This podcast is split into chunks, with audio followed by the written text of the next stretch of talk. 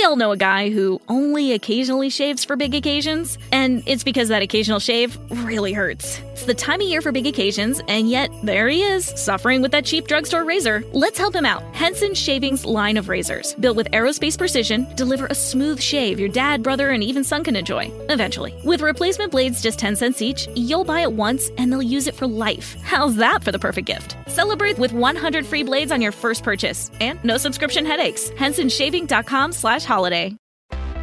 Ah, feel the whoa with Listerine at BJ's. You can save $2.50 now on Listerine products like Total Care Anti Cavity Fluoride Fresh Mint Mouthwash or Cool Mint Pocket Packs Fresh Breath Strips at your nearest BJ's location. Experience the feeling of a million germs zapped in seconds with Listerine. Discount available through December 24th. Save now only at BJ's.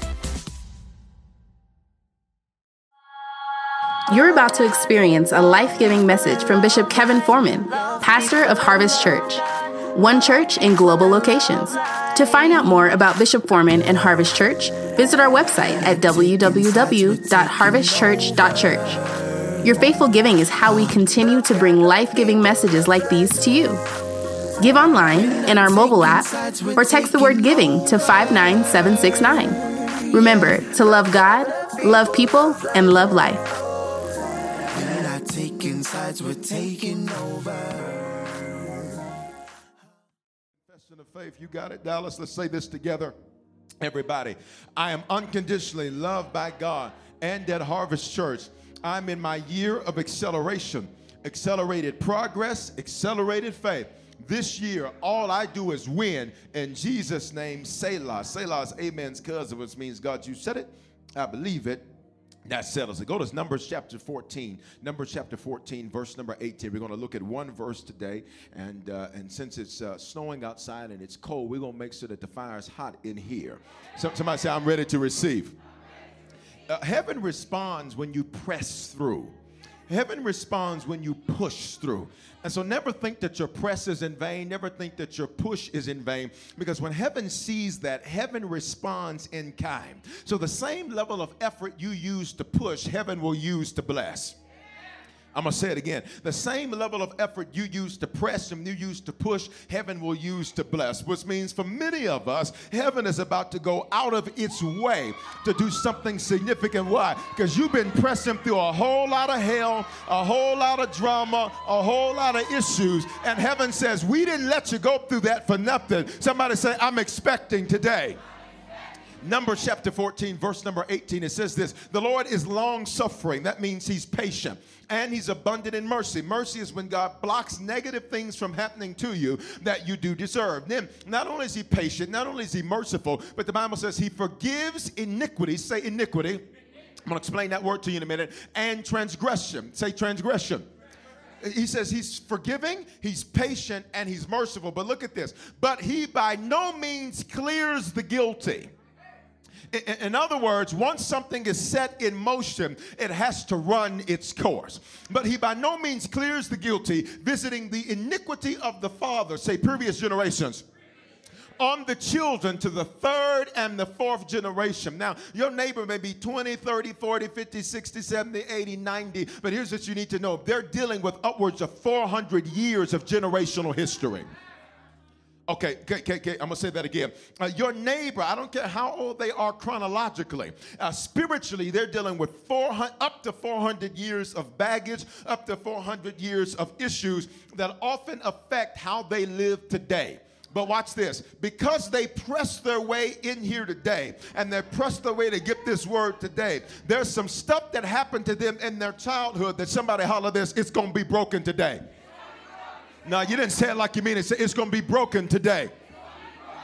Father, I decrease now that you would increase. Speak to us with power. Speak to us with clarity that we would move and walk in those things that you have ordained. Anoint this word afresh. Thank you that it would fall on the ears of those that aren't just hearers, but they are doers of the word today. Stir up your spirit in this place in a supernaturally significant way that we would not fall down, not fall backward, but as we're in the week seven of this series, we continue to fall forward. In Jesus' name, somebody shout hallelujah. You can be seated in the presence of the Lord. We are now in week seven of this life giving message series called Fall Forward to learn from the Bible how to maximize failure, mistakes, and disappointment so we can make the decision not to fall down. Somebody say, No falling down.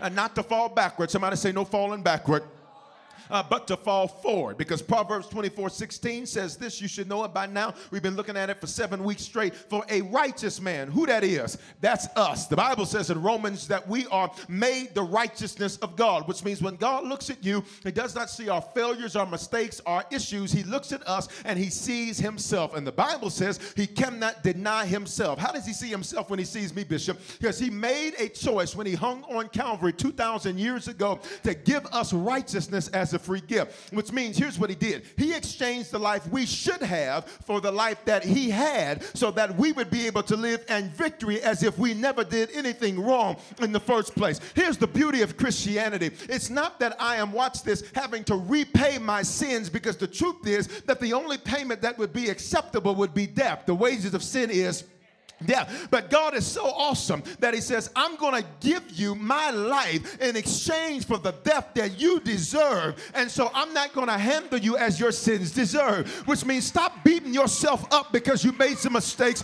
and you had some failures. Because when Jesus looks at you, He says, What you're crying for? I gave you my life so you can have life and life more abundantly, which means you may have done everything that people said you did, but you are not who they say you are. Why? Because heaven looks at you and says, You're right righteous. Lay your hands on yourself and say, You're righteous. So a righteous man may fall seven times. That's us. And he shall rise again. It's interesting because Proverbs essentially is prophesying your fall, but it's also prophesying your rise. In other words, heaven is not shocked that you failed. Heaven's not shocked that you ran. Heaven's not shocked that you made a bad decision. Heaven's not shocked that you lied. Heaven's not shocked that you stole. Heaven's not shocked, what are honest people are, that you cheated. Heaven's not shocked that you made bad relationship decisions. Heaven's not shocked that you made bad financial decisions. It prophesied, I feel like preaching today. It prophesied that you're going to fall and you may fall seven times. What is seven in the scripture? It is the number of completion. In other words, you're going to keep falling until you get it right. But touch your neighbor say, He prophesied it in advance which means stop thinking your life is over because you fell. Your life is not over. You just got yourself a brand new beginning. Stop thinking that your days, your best days are behind you and they're not ahead of you. I'm here to tell you, they're not just ahead of you, but they are here and they are now. The Bible prophesied that you were going to mess some stuff up, but it also prophesied you'd get back up. And I don't know who needs to hear this today, but if it's you, just holler, I'm getting back up. I'm getting. Yeah, there's certain areas in your life you can be standing, and other areas where simultaneously you can be on the floor in the middle of a valley. When I came to speak life into somebody's life, you're getting back up again. Somebody holler, I'm getting back up. Yeah, maybe your finances took a hit. You're getting back up. Maybe your relationship took a hit. You're getting back up. Maybe your self esteem took a hit, but you're getting back up. Maybe you had to find out you had a Judas on your team, but you are getting back yeah. So, so, so, so, so, so. And last Sunday's message, we learned that sometimes we fail because some things need to be pruned. And oh my God, wasn't last week a great week of pruning? Yeah, if you didn't know some stuff got cut, some stuff got cut. Check, check it out. Please understand this. To prune means to cut away dead or overgrown branches to increase fruitfulness or growth. And pruning has a purpose because God's math is different than ours. Whenever God subtracts, it's because he's about to add. But whenever God subtracts lesser, he adds greater. God may subtract five because he wants to add 105. You missed what I just said. Whenever God subtracts, it is because he desires to add something better. He desires to add something bigger. So he subtracts lesser nouns, people, places, things and ideas in order to add greater nouns because pruning is designed to produce more progress. And there's two ways we learned last week to prune. The first is to self prune, that's where you get to choose to do it. And the second is to sovereignly prune, that's where you're forced to prune. And whenever uh, there's sovereign pruning, which is when God does it, He pulls rank He's like, Look, you wouldn't get rid of them, so I did. You wouldn't end it, so I did. You wouldn't shut it down, so I did. You wouldn't shut it off, so I did. You kept giving life to what needed to die, so I killed him. You kept trying to kill what I wanted to live, so I made it live. Whenever God wants to do it, He doesn't have to ask your permission. I'm gonna say it again. And in fact, uh, here's what I learned about God: is God is so slick at doing it, He'll He'll seemingly blindside you so that you just say, "What in the world just happened?" And before you know it, watch this. He cut it so quickly you didn't even have time to bleed. I'm going to help somebody. There's certain things that God will do in your life where He does it so quickly and He does it so uh, so wonderfully that you don't even have time to be emotional. And people will look over at you and say, "How are you doing so good after what you went through?" Well, He did it so quick, I didn't even feel the sting. He did it so quick, I didn't even feel the bite. Is there anybody in here that you can testify? There's some stuff that God has pruned out of your life that He did it so quick, you're amazed at yourself by how well you handled it. You're amazed at yourself by how well it went. Somebody say, prune, Lord, prune, prune. Now we learned, we learned, we learned that there were what needed to be pruned was easy as A, B, C, D. The first we learned last week was asinine attitudes. That was from Deuteronomy 22:10. It says, Thou shalt not plow with an ox and an ass together. And we asked this question: What if you were the ox and the ass was your attitude? What if you were working hard and stifling your own efforts because of your attitude? Your attitude is your settled way of thinking or feeling. So we learned that there were some attitudes we needed to prune last week. Say, cut it. There's some attitudes, watch this, that still need to be pruned. And what happens in life is that sometimes God will prune that so that you will prune this. He will prune that, so you will prune this. He will handle that, so you will handle this. Because God says, maybe you'll catch on so that we don't have to keep going through this exercise week after week, month after month, year after year. Have you ever looked over your life and you're like, it seems like this is repeating? Sometimes it seems like things are repeating because God says, you just don't listen. So because you don't listen, I was trying to help you catch a clue, and since you wouldn't catch a clue, I just had to make it do what it do. The B that had to be pruned was bitterness. And I don't know about you, but here's the truth. Whenever I preach about bitterness, people always come up to me after church and say, Bishop, once you started preaching about bitterness, I didn't realize that I still had some bitterness. Bitterness is a trip because bitterness, bitterness is the residue of a painful, uh, uh, hurtful experience. And it really is the anger, the hurt, and the resent because of a real, check this out, or perceived bad experience or sense of unjust treatment. You can be bitter about something that didn't happen. You can be bitter about something that you perceived to happen. You, it, it, didn't actually happen. Let me prove it to you. If you used to be a runner where every time you thought you were going to be rejected, you ran so that they could reject you, you rejected them. What's interesting is you'll have bitterness against somebody who never rejected you because in your mind you thought they might reject you. So you can have an attitude with them, you can be mad at them, and, and you can be resentful. It happened 20 years ago, and you're still talking about what you thought they were going to do but not what they actually did. Say, bitterness has to go. A third thing we learned last week uh, that we had to prune was crazy confessions. So says Proverbs 6 and 2. Proverbs 6 and 2, again, Proverbs wisdom. Wisdom is so cool because you can be smart, not wise. It's a whole lot of smart folk that don't have any clue of wisdom. And, and matter of fact, if you sit next to them, just look right at me so they won't know we talking about them in the middle of church. Smart people know facts. Wise people know how the facts matter. Smart people know data. Wise people know what the data means. Oh, okay. Uh, uh, wisdom is really a shortcut. It, it is the appropriate application of the knowledge that you know. So here's what Proverb says. Here's what wisdom says, because that's what Proverb means wisdom. Six and two. You are snared by the devil. No. You're snared by your mom and them. No. Snared by your cousin them. No. You snared by the snowstorm. No. Just because it decided to snow today, I'm just going to drive for half the day just because I can. It's a personal thing between me and snow. I hate the snow. It's a personal thing. I hate it. I just have a personal resentment against the snow. He's like, Bishop, you live in Denver. I know.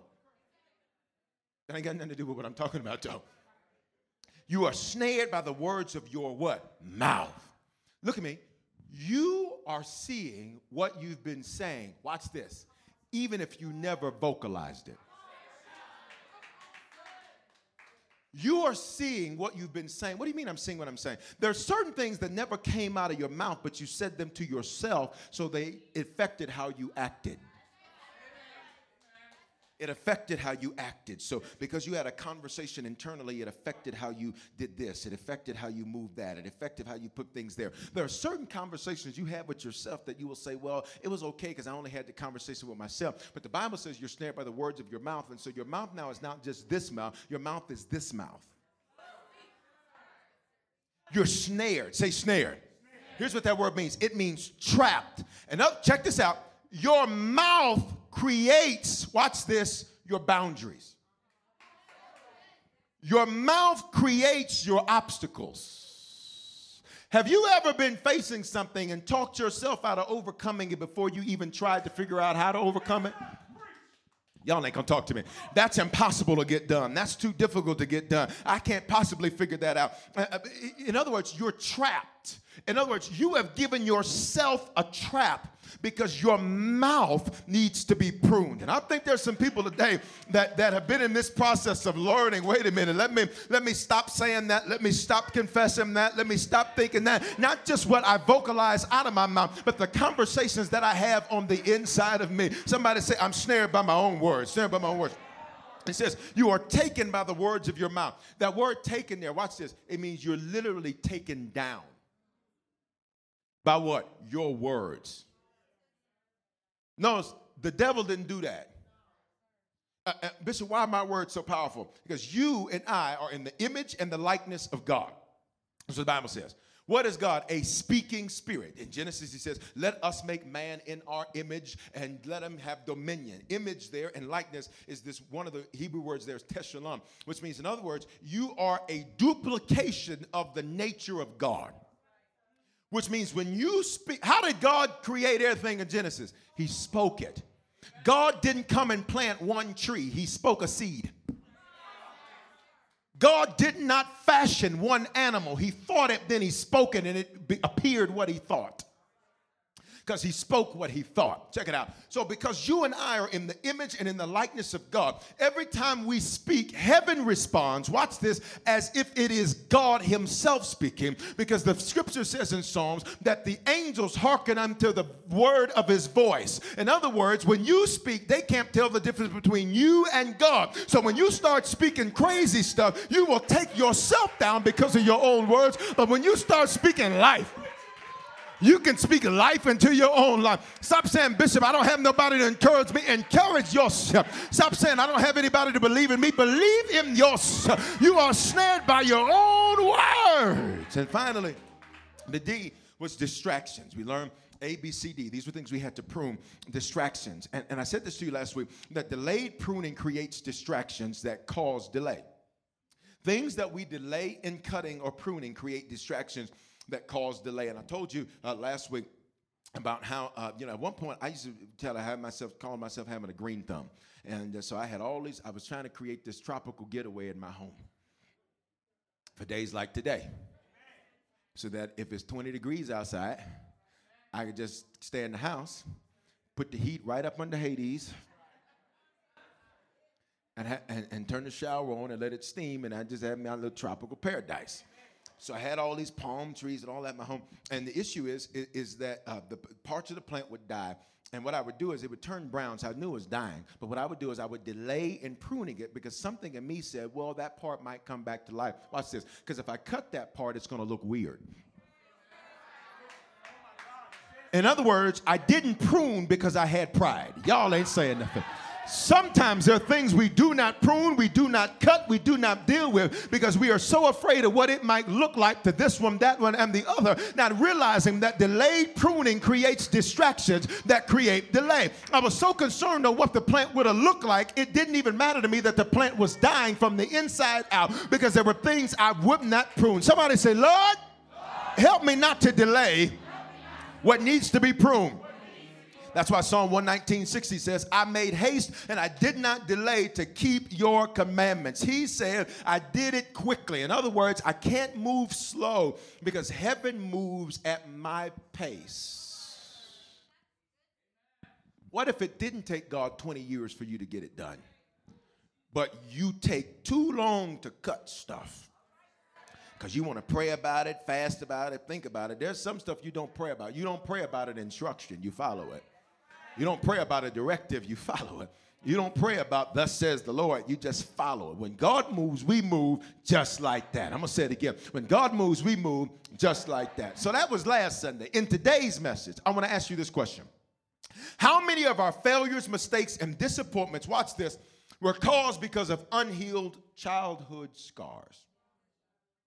Now, now let, let's, let's open this up. A scar is a mark left where a wound, burn, or sore has not healed completely. Check this out. While we see these physically, what about the scars that affected our soul? So you can look on somebody's body, on their arm, on their hands, on their legs and you can see scars. It is a place where it did not heal completely and properly. And so a fibrous tissue now uh, conjoined itself together. And so an individual has a scar, which means there's a deformity in the skin. And so you can feel the deformity because it did not heal the way it was supposed to. And so somebody carries that the rest of their life. We can see those physically. What about the scars that affect our souls? That's our minds, thoughts, will, and emotions, because those scars aren't always easily seen.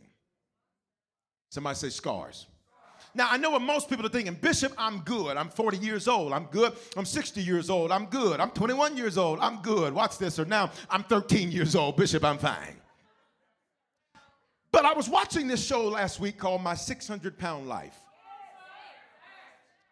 Touch your neighbor say, We're about to go to work since it's snow and I'm gonna preach extra hard. Uh, I was watching this show last week called My 600 Pound Life. It was about a woman uh, whose father was an alcoholic that beat uh, the, her mother, and the mother then beat the daughter, and the daughter was being molested by the babysitter. So she turned to food, watch this, for comfort and safety. As a child, she learned how to cope with what she was dealing with by eating because food was the only thing that didn't hurt her. Food was the only thing that did not abuse her. Food was the only thing that did not throw her issues in her face, if you will. And so when she's 20 years old, she becomes pregnant and she gets kicked out of her home by the mother that beat her, and the mother beat her because the mother was beat by her husband, which come to find out it was generational. Everybody in the bloodline was in relationships like that. Are you still here? So, watch this. She's pre- pregnant at 20. She's kicked out of her home. Then her second baby dies on the inside of her. So, what does she turn to? Food. Why? Comfort and safety. After that pregnancy, she has two more rough pregnancies that cause her to stay in bed. Isn't it interesting that she's trying to give birth to something, and while she's trying to give birth to something, she's bedridden? Sometimes it's interesting because you can be making progress and not look like you're making progress because you're still stuck in the same position and predicament that you were before. Not realizing, even though I'm in this predicament, there's something purposeful coming up under me. After that, she has two pregnancies. She calls her to stay in bed, and she eats, and she eats, and she eats, and she eats, and she eats. And at age 38, here she is, bedridden, 600 pounds. She's, she's She's 600 pounds. Her, her, her story was this, and I never really watched the show. I'd seen the title on, you know, the, the, the um, TV guide. I never watched the show. When I watched the show, I was getting ready to turn the channel, and then I was so intrigued. Because what was interesting is all of her weight, watch this, she carried it in her legs. So she, watched this, she couldn't get to where she wanted to get Watch this because her scars wouldn't let her go very far. Somebody's gonna catch her. See, you may be great physically, but not realize in the realm of your soul, your mind, thoughts, will, and emotions, you're not that much further than you were when you were 12. Because she carried all of this weight in her legs. And so, literally, she got married again because she discovered that her first husband was cheating on her. And so, she divorces that husband. She gets married again. She meets this husband, and he now spends his life taking care of her. And what's interesting is he says he's really enabling her, but he doesn't know how to do anything different. So, so, so he has to help her. Watch this. Touch your neighbor. Say, Bishop's going somewhere. He has to help her take one leg and put it out of the bed because she can't move her own legs. And while it may be easy for us to look at that and say, wow, that's crazy, I want to ask how many of us are that way in our minds? Thoughts, will, and emotions. I think about it. You went through a whole breakdown just to decide whether or not you were going to come to church. I'm talking to somebody. You, you went through a whole lot of emotional turmoil just to decide if you were going to lift your hands and give God praise. So her husband, her husband, her husband has to lift one leg out, then has to lift another leg out. And then she gets to the side of the bed and she says, It takes so much out of her just to get from her bed to her bathroom that she doesn't even shower every day anymore. She says she showers every other day because she's so tired by the time she showers that she has no energy. Her body had begun uh, to uh, uh, develop an issue with her lymph nodes, so that on the uh, outside of her skin there were sores and there were marks that were there, and she was scarred up as a 40 now something year old woman. Watch this. But those scars didn't start when she was 40. Those scars didn't start when she was 30. Those scars then thought when she was 20. Those scars started the first time her mama slapped her, not because she did something wrong but because her husband had done something wrong. And the mother took her anger and fury out on her. I came today to dig up your childhood scars because there's some areas in your past that have not been healed that are hampering the way you live today, that are hindering the way you live today. But I think there's some people that are in this place today. Somebody say, I'm getting free today.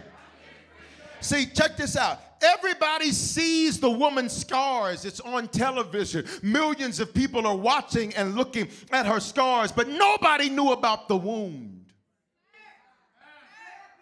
that created the scar. Isn't it interesting that we can look at folks that make crazy decisions and say that's crazy, but we never look at the wounds that produce the uh, uh, uh, uh hysteria in the decisions that they make. And so scars keep you from going far because scars keep you where you are.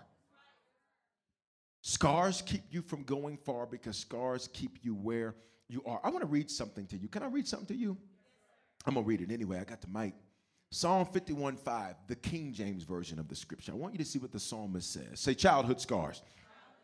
Talk to me, y'all. Say childhood scars. Now, don't get quiet because we're doing some digging. We, we, we, you got to work so you can see, so, so you can see some results. Psalm 51 5, King James Version. It says, Behold, I was shapen or shaped in iniquity. You remember that from Numbers? He forgives iniquity and transgression. By no means clears the guilty. And in sin, my mother did conceive me. How does the psalmist say he was shaped in iniquity? Mm-hmm. Three primary forms of sin in the Bible. The first is sin. That means to miss the mark. Second is transgression.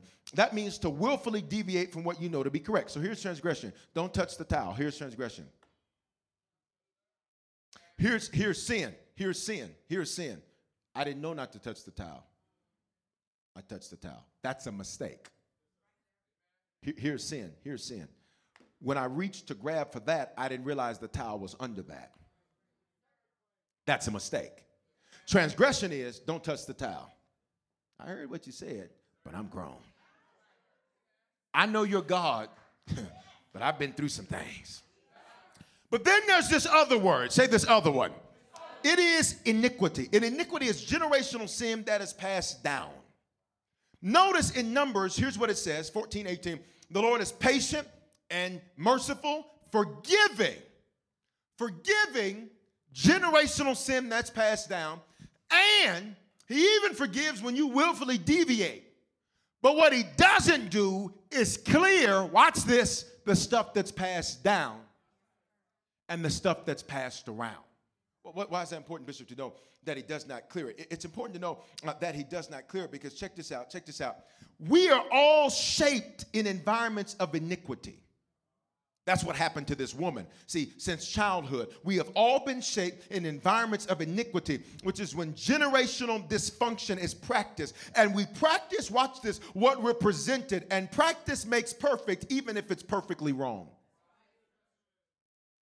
I'm gonna say it again. Practice makes perfect, even if it's perfectly wrong. So if you grew up and you never saw men take responsibility for anything, you will practice that and think there's nothing wrong with that because you are perfectly scarred.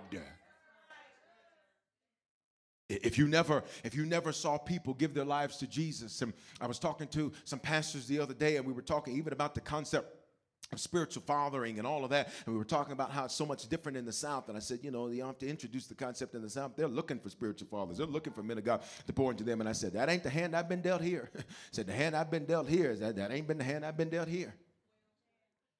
And what was significant about it, what was interesting about it, is that we were talking about how certain things are passed down, certain things are scarred, certain things are iniquitous, they're generational. Listen to this our communication, the way you talk, the way you speak, the way you write, the way you don't talk,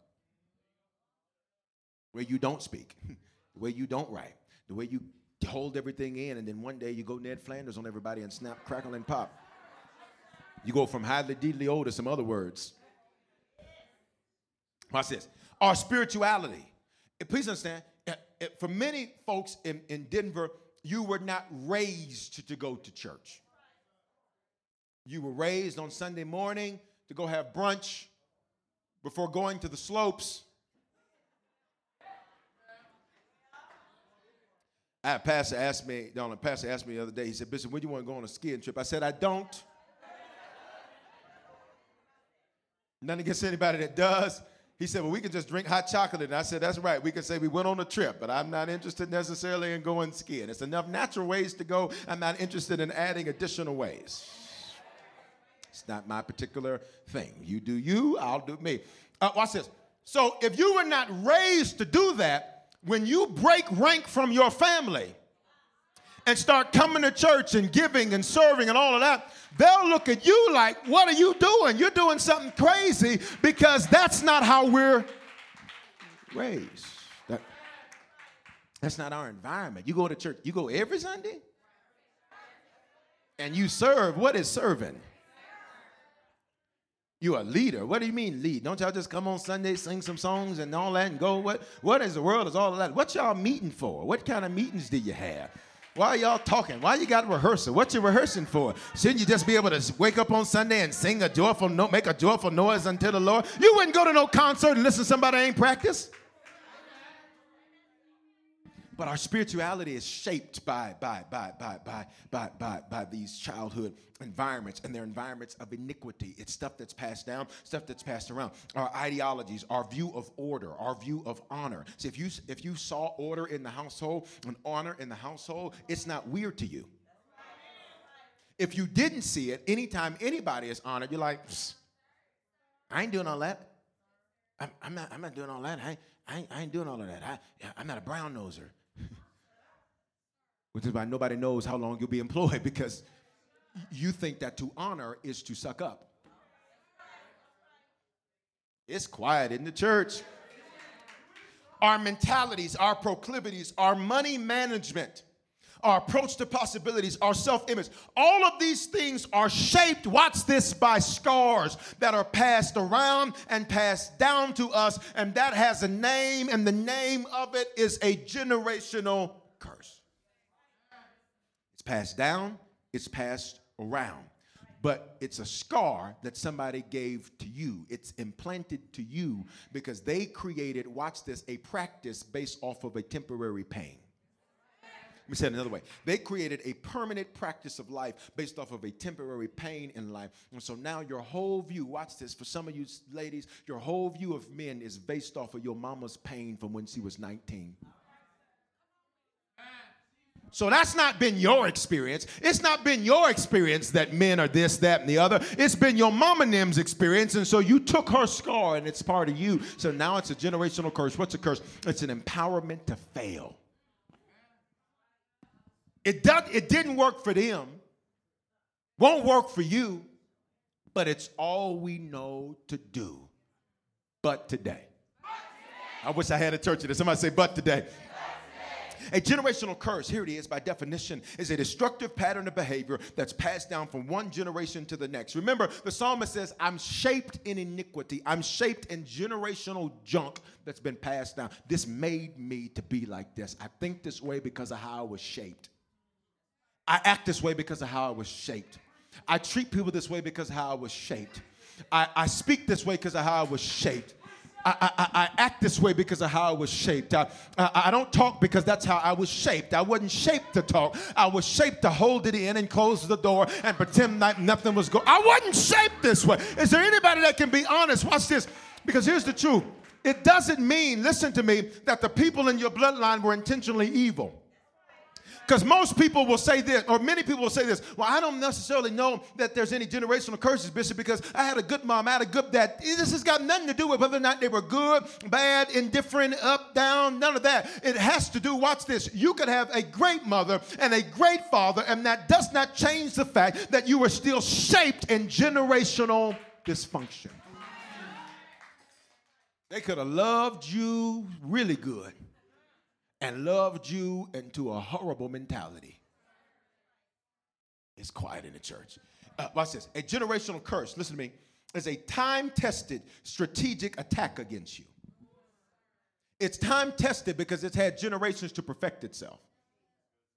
It studied your daddy, his daddy, his daddy, his daddy, studied your mama, her mama, her mama. Fathers in scripture there, the sins of the fathers, it means previous generations. It's been studying your bloodline. So it knew how to watch this evolve.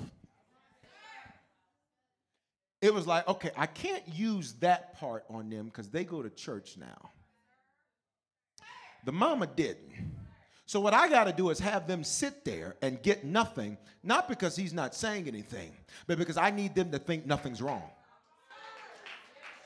So I'll put on blinders while they're sitting in church, and I'll put in things that will keep them from hearing while they're sitting in church because I have perfected this. This is a perfected thing that's been passed down from generation to generation. 90% of the issues you face are connected to the generations that have come before you. Now, watch this, watch this. I want to say this again. This doesn't mean that the people in your bloodline were intentionally evil, but they were most certainly scarred. And look at this. Let me prove it to you. Look at how you've made the most progress in your bloodline. I wish I had some honest folk in here. Isn't it amazing? If you look at your bloodline, you really are the furthest progression of your bloodline because every now and then I need to remind you of who you are. You are the interruption to the dysfunction in your bloodline. You are the curse breaker in your bloodline. You are the interruption to the dysfunction in your bloodline. Somebody holler, I'm a curse breaker. I said, holler at church, say, I'm a curse breaker. Now, watch this. Here's the next question. I know somebody's asking. I'm just about done. And, uh, Bishop, didn't Jesus take care of all curses? I heard somebody one time, I was preaching on this because I'm very passionate about this because this is something I live. I live this. This isn't something I just preach. This is something I live. This is something I live. I'm the first bishop in my bloodline. The first many others in my bloodline. And when you're the first, watch this, you will think something is wrong because you have no point of reference. Y'all not saying nothing to me. You, you have no point of reference. And I'm so glad my mother raised me to be a curse breaking man and to be a curse breaking young man. Why? Because it showed me that I'm not the one with the problem. Wow, watch this. Bishop, did, I heard somebody tell me, Bishop, I just don't believe in generational curses. I just believe Jesus took it all. And I said, look at your life. I said, I let's, let's close the Bible. Because you don't even need to be talking to me about that. Because you clearly, that's there's certain things you just shouldn't talk about when you don't know what you're talking about. Like if I was to go to the mechanic and, and try to tell him about, I don't know about all that. Here's what I know. The computer said, bring it to you. So if he says, no, no, no, because some of y'all got friends who be trying to talk to you about the Bible, trying to educate you, because they sat up on YouTube and watched some crazy lunatics on YouTube talking about something. And, and oh no, I just believe, I feel, I don't care. So please stop telling me stuff I don't care about. I just believe, I, I just believe. So I was like, forget the Bible. I said, look at your life. I said, doesn't your life prove the principle? I said, so let's not call it a generational curse since you don't believe in those. They believe in you though. I said, they clearly believe in you. I said, because didn't you just ask the church for some money? I said, they clearly believe in you. And isn't this like everybody else in your I said, they believe in you. I said, aren't all your relationships basically what's love got to do with its equals? I said, clearly they believe in you. I said, but I'm not, I'm not trying to convince somebody that doesn't want to be convinced because I said, this is how the devil has you deceived because he's got you thinking nothing's wrong. I said, if Jesus' love fixed all of that, then why is your life like that? See, God's love is free, greatness has a fee. Check it out. Galatians 3 13 through 14. Here's what Jesus did it teaches us that Jesus redeemed us from the curse of the law and the penalty of sin, which is death and damnation. You're supposed to kind of get like, you know, stuff. in the old church, you say, damnation. People would kind of, amen, say it, Bishop. he redeemed us from the what? Curse of the law, having become cursed for us, written, curses everyone who hangs on a tree. So here's what Jesus did. Say, what did he do, Bishop? He, he, he, he watch this. He gave us and, and he became and he redeemed us from the curse of the law, which is the penalty of sin, and that's death and damnation. But had Jesus stopped all curses, we wouldn't even have the power to sin because that in itself is a curse. We still have a choice in the matter. Jesus didn't take them away. Instead, he gave us power to choose better once we know better. And while Jesus forgives the curses of the previous generations, they still live. Jesus gives us power over them, but it does not remove them because we have this thing we get called choice. You chose what you wore today. How many people this morning, when you woke up, the Holy Ghost was pushing you to say, No, go get this? You say, Well, well, I no, you heard a weather report. That's what you heard. He didn't force you to do that. What are you trying to say, Bishop? Jesus gives us power over them but you can still choose to live in them. And for most people, that's a choice that's by default because nobody ever told them there was another choice. Say, but there is another choice. Say, there is a better way. See, I'm going to tell you, I don't care what's been in your bloodline. You're here now. I don't care what happened in your childhood. You're here now. I don't care who walked out on you and gave up on you. You are here now. And if any man be in Christ, he is a new creation. And all things are passed away, all things are made new. So here's how it works. I'm done. Here's how it works. Here's how it works. The sins, say sins. When I use that word generically, it includes all three sin, that's mistakes. Then transgression, that's willful deviation. And then iniquity, that's generational sin. What did the psalmist say he was shaped in? Generational sin. He said, I'm shaped in this. Why was he alive? Because his mama was. Why did he think it was okay to lie? He watched his mama do it. He was shaped like this. What if most of how you say, This is me, isn't you? What if most of what you say is me, is actually somebody you've never met who was scarred? So they passed their scar down and passed their scar down and passed their scar down and passed their scar down. And so now you say, This is me, but this isn't me, this is us. Because it's a whole lot of things going on in there. Here's how it works. So how does it work, Bishop? The sins of past generations of your bloodline, the Bible says they visit to the third and fourth generation. Say visit. Now, visit's an interesting word. It's a very interesting word because I would like the word if in Hebrew, that's the language of our Old Testament, it literally just meant visited. Here's the problem, even if that's all it meant is if somebody visits, they can leave stuff behind. You ever had somebody visit you, and, and, and when the visit was over, you were rejoicing? Watch this. But then you had to go behind them to get your stuff back to the way it was.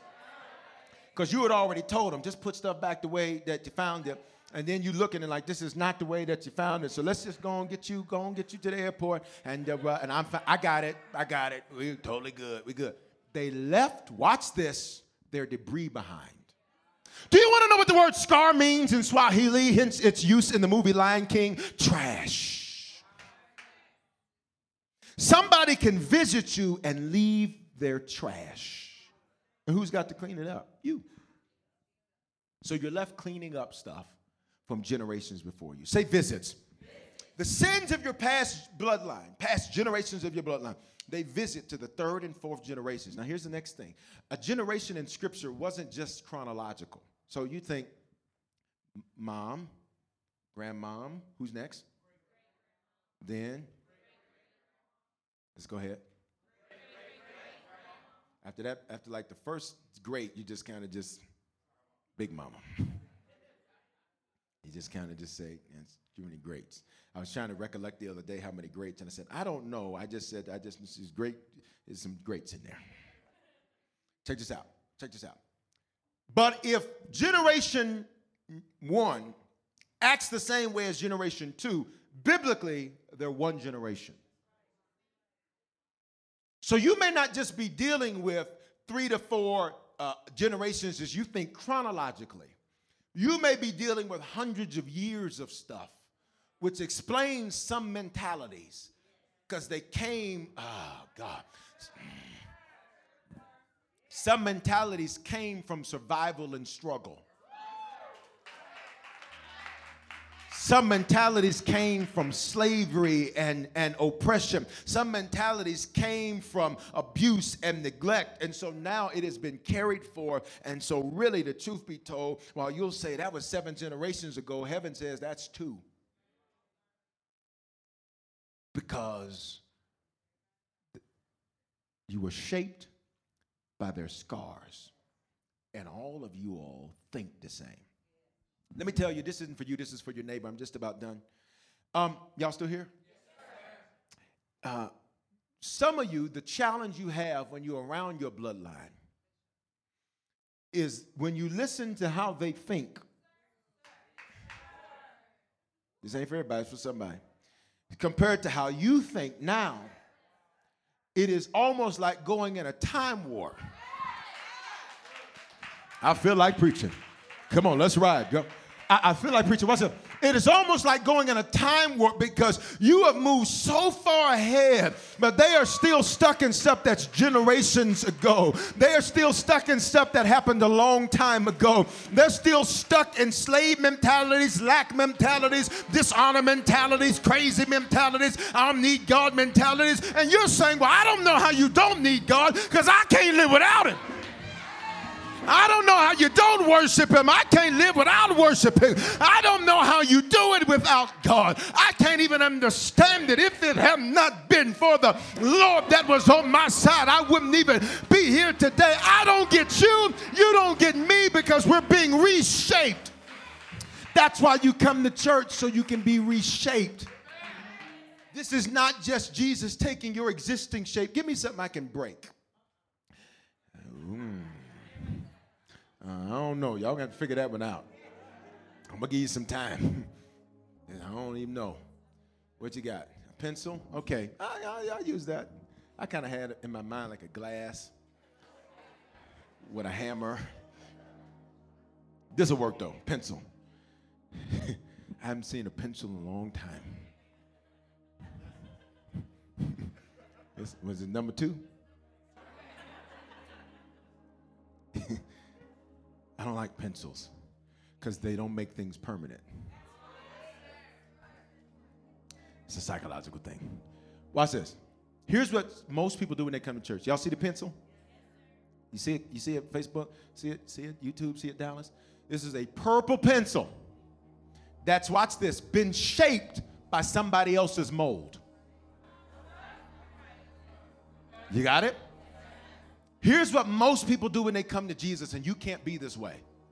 Because because this is not what he died for. Here's what most people do when they come to Jesus. Let me have uh, let me have some anointing oil. Jesus, thank you for your blood. It washes me. It now put some oil on it. Thank you. It washes me. It cleanses me. Hallelujah. Glory to God. Glory to God. Hallelujah. And Jesus is like, no, you're just the same shape with blood on you. When we come to church, Yes, I want to know about his forgiveness. Yes, I want to know about his love. Yes, I want to know about his mercy. But here's what else I want him to do break the shape that I was to make me in the shape that he wants me to be. And I just want to know is there anybody in here that'll say, Lord, I don't want to be how I was shaped. Make me over. Make me over. Make me nice. And when I'm done, oh, I want it to be right. Somebody shout, Lord, make me over. Because when he reshapes you, he can do something different with you. Are you getting this? You want to know what's most significant about that word visits? Somebody say, come on, tell us, Bishop. That word visits is the same Hebrew word used for pastor.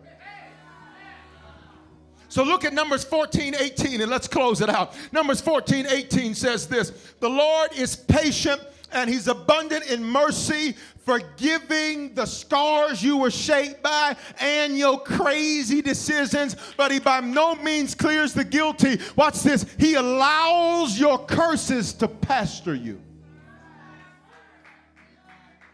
Say visits. Here's how it works. When your curse sees you progressing, it schedules a trip.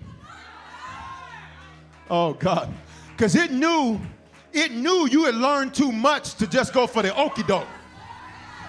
It knew that. So what happened is you had to start making progress. You had to become something that nobody in your bloodline had been. And then the Bible says that the curse showed up to visit. So watch what it does.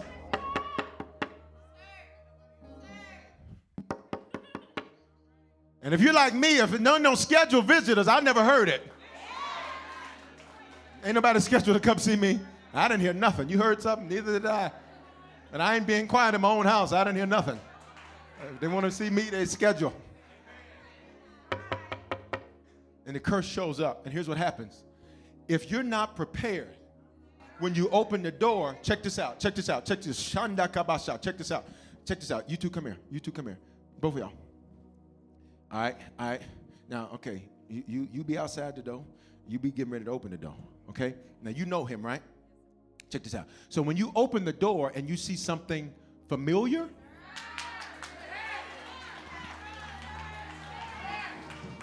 because you know him, so not. Okay, you open the door, open the door. See what happened? She embraced what was about to kill her. She embraced what was about to take her out. She embraced what was about to take her down. The Bible says that the sins of the fathers pastor to the third and fourth generations, which means you look at it and you follow it. She embraced what came to visit. And it came to visit, watch this, just to drop off some trash. It just wanted to throw some trash in the house. And before you know it, you can said, sit down, get comfortable, make some coffee, but then it leaves you. So now you got to clean up the scars and clean up the debris and clean up the trash. Can I, can I drop a bomb on you? Say, drop it, Bishop. The truth is this for many of you, you sit under this anointed teaching and you still see no significant progress because, truth be told, I'm not really your pastor. Your curses are. But today, but today, somebody say, I'm getting free from my childhood scars. I dare you to just shake your neighbor's arm like you're going to shake it off and say, Give us freedom. Give us freedom. Give us freedom. Give us freedom. Ah, give us. Ah, give, ah, give us freedom. Watch, watch, watch, watch, watch. Say to break the curse. Talk to me, y'all. Say to break the curse. You need to see that scar so you can find that wound. Y'all ready to do the work? Say, let's go to work, Bishop. Be here on Wednesday. I'm done. Stand to your feet. it says the scars of the previous generations, pastor. This is why people can come to church I never got this. I even asked myself this question on Friday. I said, How people sit, listen to this. I didn't have this. When I was coming to church, it was four messages. And each week was basically a reiteration of them four messages. Just the truth. This is the truth. This is true. And I said, when I was getting this, I said, I, I was getting this, I said, how can people hear it and not get it? He said, some, because some of them need to resign from their former pastor called Curses and Scars. And they need to renounce that. The reason it's so difficult, Bible says anointing flows from the head. Well, if there's, but if you're not connected to the head, because you got another head, which is a scar, which is a curse, creates all these issues. Everybody in here with your heads bowed and eyes closed, I want everybody to say this. Don't say this if you just want to repeat generational curses, but if that's not you, I want you to say this. Say, Father, say it like you mean it. Say, Father, in Jesus' name, thank you for today's word. Doesn't matter how I was shaped. I embrace how you are reshaping me. I renounce every generational curse, every scar that's been introduced to me. I was shaped by scars that's fueled some of my failure. But I make a decision today that that was then, this is now. Make me over, reshape me so I can go forward, not backward, not down. In Jesus' name. I fired my old pastor of generational curses and scars. You've brought me to this place called Harvest and to this man of God, Bishop Foreman, so that the word can reshape me, can make me fresh, can make me new. And if I fall, I declare I'm falling forward. If I make a mistake, I declare I'm still pressing forward. I am the curse breaker. I am the interruption. And it may feel different because I'm the first, but somebody's got to do it. And it is me. It is me. Satan, say it, say, Satan, I serve notice. You've already thrown your best shot and you lost. You failed. You did not succeed. And now you're going to have hell to pay because I'm going to be everything God has ordained for me to be. Starting this moment, starting right now. The grace of God covers me, the favor of God covers me. If I was far from you, I'm reconnected to you. If this is my first time praying this, I confess with my mouth and believe in my heart that you came and died so I could have life and life more abundantly. And because of that, I'm saved in Jesus' name. Listen, even in the snow, can we give God a great praise here?